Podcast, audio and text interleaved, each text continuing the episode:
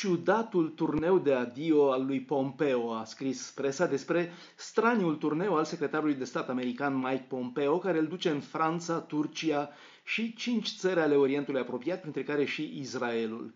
În Franța și Turcia mai ales, doi dintre cei mai importanți membri din NATO, Pompeo și-a dat ca misiune în acest final al președinției lui Donald Trump să discute tensiunile dintre Franța și Turcia, ale căror interese au intrat în coliziune în mai multe regiuni și conflicte cu complexe implicații geopolitice.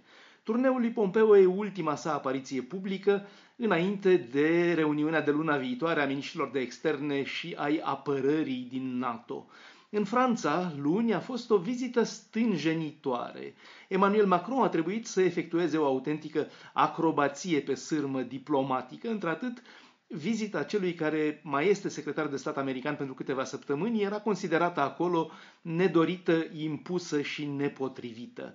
În Europa, Pompeo și-a atras deja critici generale, afirmând că Trump a câștigat în realitate și că se va trece lin la o a doua administrație Trump. Motiv pentru care Macron l-a primit luni pe secretarul de stat american departe de ochii presei. Macron, ca mai toată Europa acum, are ochii îndreptați spre Joe Biden, de la care speră repararea relațiilor Statelor Unite atât cu Uniunea Europeană cât și cu NATO.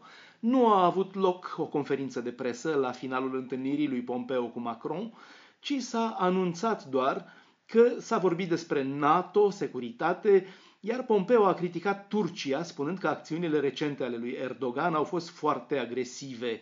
Despre agresivitatea Turciei, în Siria, Libia, Karabakh și Mediterana, a vorbit Pompeo la Paris și într-un interviu cu Le Figaro. De altfel, cea mai ciudată e tocmai etapa de azi din Turcia a turneului, unde Pompeo nu se întâlnește cu nimeni, cu niciun responsabil politic turc.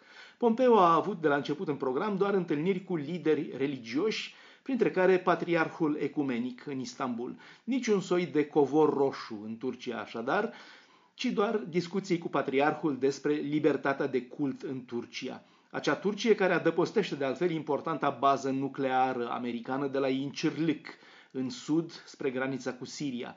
Tot astăzi a sosit de altfel revelația faptului că Donald Trump a avut la un moment dat ideea de a bombarda obiectivele nucleare ale Iranului și că nu a renunțat decât în urma împotrivirii unor înalți responsabili ai Pentagonului.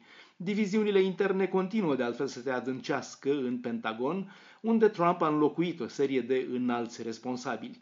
Trump a anunțat de altfel că va continua până în ianuarie și retragerea trupelor americane din Afganistan și din Irak.